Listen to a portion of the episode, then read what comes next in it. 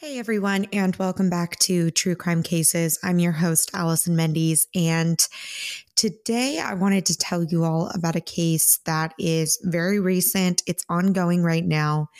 It's one that I've been watching um, really closely.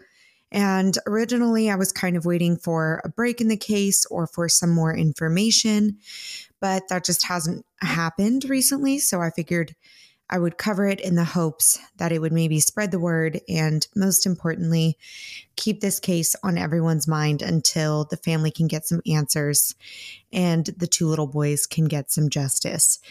This is the case of Orrin and Orson West.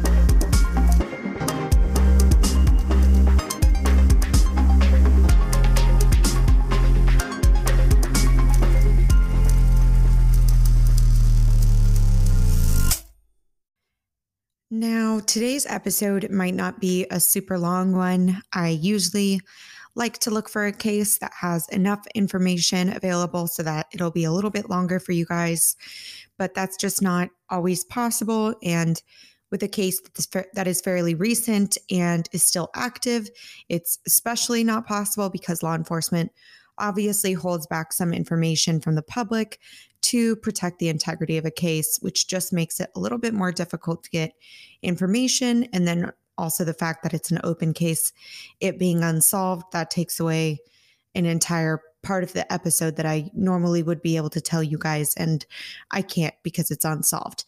That being said, active cases are something that I'm particularly passionate about. Um, and I think it's kind of what the true crime community is all about at the end of the day. So I believe it's really important to tell these stories, um, even though they don't have the satisfaction of being solved at the end. I think it's so important that every victim gets justice, and it's so important that every victim hopefully can get their story told. So, with that being said, let's just jump right in. Now, Orrin and Orson West were actually born Sincere and Classic Pettis to their biological mother, Ryan Dean, in Bakersfield, California. Now, in the beginning of 2018, Ryan said that she noticed that Orrin was crying and his cry wasn't normal. As moms, you you might know what she's talking about, where you can tell that your baby's cry isn't exactly what you're used to and you get a little worried. So she said that day, as soon as she got home from work, she took him to the hospital. Now, upon examination, the doctors found that little baby Orson had a broken and twisted femur. And although Ryan said she had no idea how this injury happened, um, Child Protective Services removed both of the boys from Ryan's custody and the last time she saw the boys was at the end of 2018. That same year, Trezell West, 34 years old, and Jacqueline West, 31 years old, became foster parents to the two boys. And in 2018, Orrin, born August 4th, 2016, and his younger brother Orson, who was born June 11th of 2017, were officially adopted by Trezell and Jacqueline. And at this point, that's when their names were legally changed. Uh, Trezell and Jacqueline also had um, four other children, two of which were also adopted and two of which were biological. So I've seen a lot of information that says that this adoption was extremely fast tracked. Um, I'm going to be honest, I'm not very familiar with the adoption process, so I can't really say. Um, I don't know if the fact that they had previously already adopted two children maybe makes the process quicker, you know, the next time around, since maybe you've been vetted. I really have no idea how that process works. Um, but I know a lot of people were surprised by how quickly they went from being foster parents to the boys to having officially adopted them. Now, four days before Christmas, on December 21st of 2020, four-year-old Orrin and three-year-old Orson were playing outside on the back patio of the family home with Chuck. At this time, Jacqueline was wrapping Christmas gifts and Trezell was gathering firewood. He said he wanted to build a fire in the family home. Now, the four other children were staying with their grandmother and so they were not in the home at this time. Jacqueline and Trezell said that Orrin and Orson did not sleep over at their grandma's house because the um, they were the youngest of the siblings. Um, some people think this is a very odd explanation. I really don't. My brother in law has six little girls. And when they visit with their grandparents, it's never all of them at the same time. That's just a lot of kids. And especially when you get down to those really young ages, they're more difficult to look after, especially if you have six of them at once. And younger children tend to not do as well away from their parents, even for just one night. They tend to get a little bit more homesick. And then top that off with the fact that they really haven't been with this family for very long. It's been maybe a year. And this just doesn't seem um, super odd to me. Um, that's just my personal opinion. So, yeah, I do find it odd. And so did a lot of people that they would be playing outside in December when it's so cold. Um, for anyone not super familiar with this area, California City is in central California and it is not like Southern California. The temperatures there get much lower in the winter. And I even Googled it. You can expect highs of 57 degrees and lows of 40 degrees Fahrenheit in the month of December. So for three and four year olds to be out playing at 4:30 in the middle of winter when it's going to be dark in 30 minutes, that's just a little bit odd to me. But you know, I wasn't there. I don't know the situation. So around 4:30 p.m., Trezell said that he decided to build a fire in the fireplace, so he began to go outside and gather firewood around the family's home. Now, he went inside for a short period of time, and when he came back outside, he said the boys were nowhere to be found. And when he realized that he had left the side gate to the backyard open, he said that's when he really started to panic. And he immediately jumped in his vehicle and drove around the neighborhood searching for the two boys and talking to any of the neighbors who were outside asking them if anyone had seen the uh, seen the boys or put eyes on them at all. And this story was backed up with camera footage from a neighbor, which showed Trezell jumping in the family's white van at about 4:32 p.m., I believe. Now, Orrin and Orson were reported missing at 6 p.m. that night, a little over an hour after they went they were last seen. Around 8 p.m., the California City Police Department released a description of the boys with pictures um, of both of them being released within a few hours of the description itself. Police and volunteers conducted a search that night, um, but the Wests did not participate in that search, which a lot of people thought was very odd. Um, later, a few days later, they give an interview and they said they were told by the police to stay in the home in case information about the boys was found or in case the boys came back. And they were told that quote, the best is out there searching for them. And so they said they felt comfortable remaining in the home, trusting that the best was out there searching for their boys, I guess. Um, a few days later, the police got a search warrant for the West home and they brought in a canine unit. Um, the dogs did pick up the scent of the boys inside the home itself, but apparently the dogs did not pick up the boys' scent outside of the home at all um, or leaving the home. So just inside the home specifically. When the neighbors were questioned, um, police could not find anyone who had actually seen Orrin or Orson at all. So the West family had just moved from Bakersfield, California to California City, California, a few months prior in September of 2020. Now, these towns are really still relatively really close to each other. They're about 68 miles apart, which is roughly a one hour and 10 minute drive. But this is really where speculation kind of started to rise as to whether or not the two boys had even left Bakersfield and made it to the California City home at all. On December 23rd, the West home was searched again, and this time law enforcement dug up the backyard. Um, this was also the same day that Trezell and Jacqueline finally spoke out to the public for the first time. I will post um, a link to the full video that they gave uh, in the show notes. It's about 10 minutes long, I believe.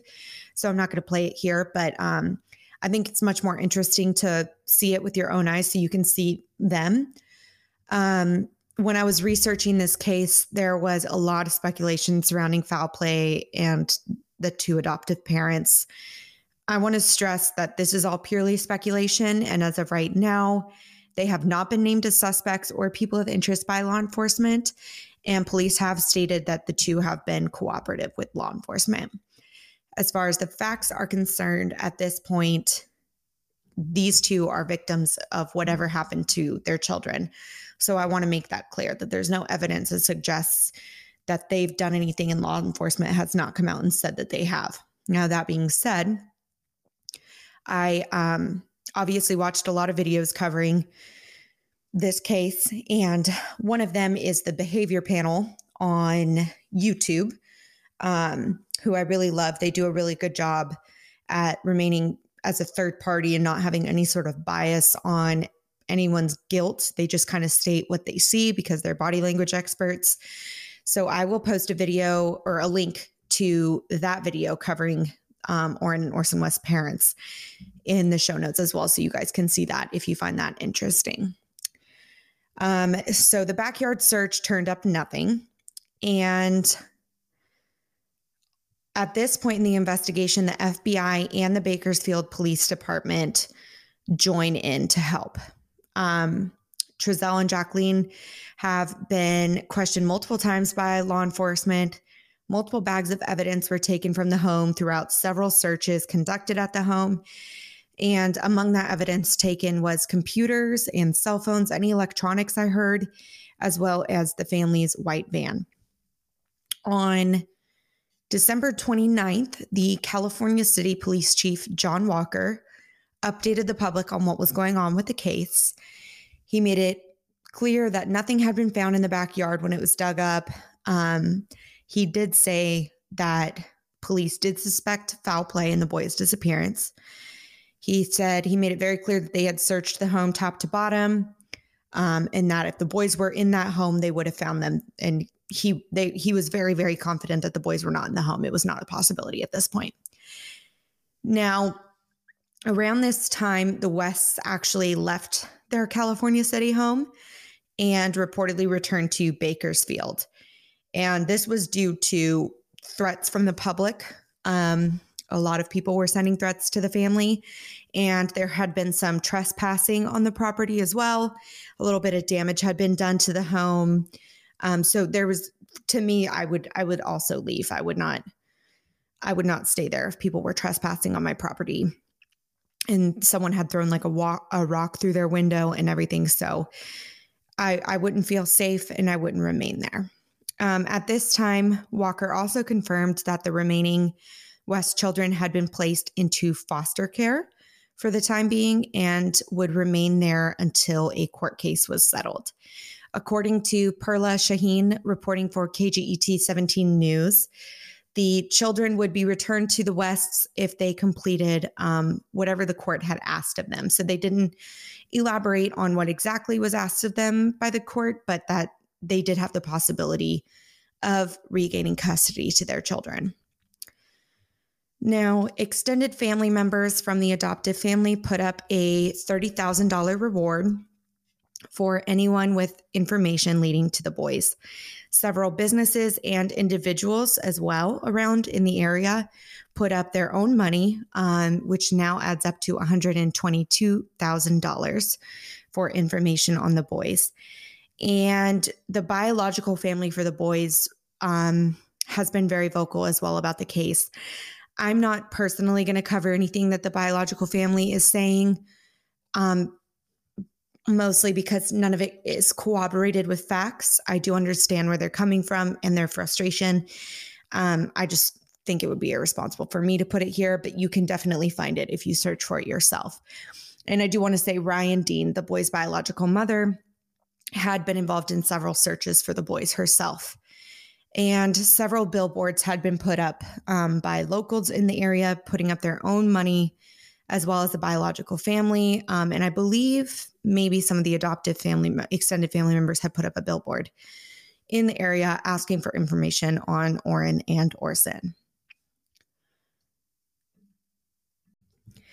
On January 25th of 2021, a candlelight vigil was held by the public outside of the West home in California City for Orrin and Orson.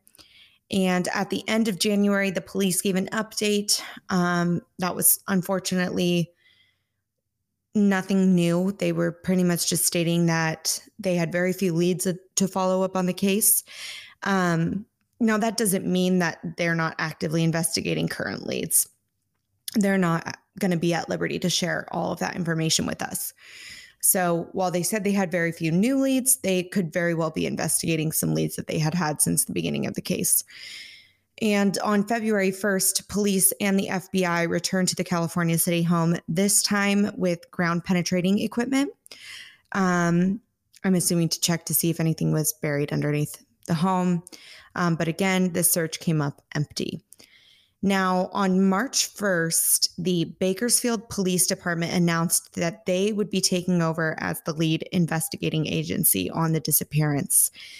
And to me, this is very telling. To me, this really starts leaning towards the fact that the boys maybe never left California or never left Bakersfield and they never arrived in California City in the first place. Um, that's just my opinion. But for Bakersfield to be taking over, which is to remind you, not the city they were reported missing in, um, that that gives me a pretty good idea of what they think happened. They did say that the FBI and the California City Police Department would remain active in the case um, and continue to assist. On March 15th, the Bakersfield Police Department confirmed that it had actually served um, the adoptive grandmother of Orrin Orson with a search warrant for her home in Bakersfield, California. Now, as a reminder, this is where the other four West children had been staying, supposedly on the day that Orrin and Orson went missing. So I think that's really um, interesting. They remained really tight lipped about the warrant specifically. And they gave a statement to 17 News saying, quote, limited information is being provided to protect the integrity of the investigation and ultimately safeguard any facts from being tainted. The public is strongly discouraged from making assumptions of guilt and dissemination of rumor and speculation, end quote. So basically saying, yes, we are serving the adoptive family with a search warrant. No, it doesn't particularly mean that they are, you know, under investigation for anything.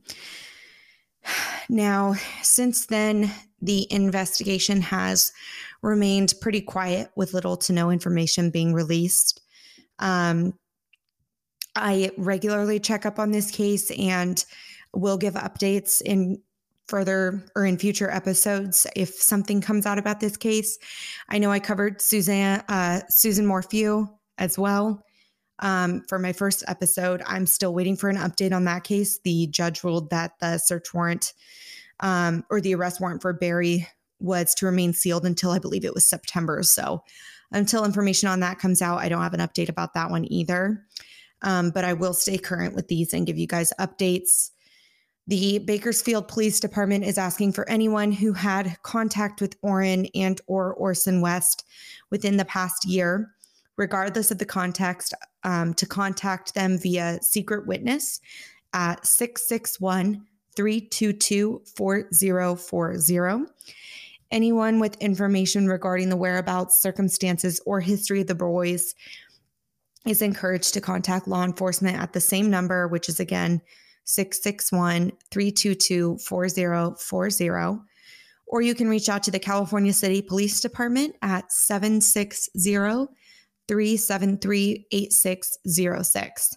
And the reward for information leading to the boys is now at $123,000.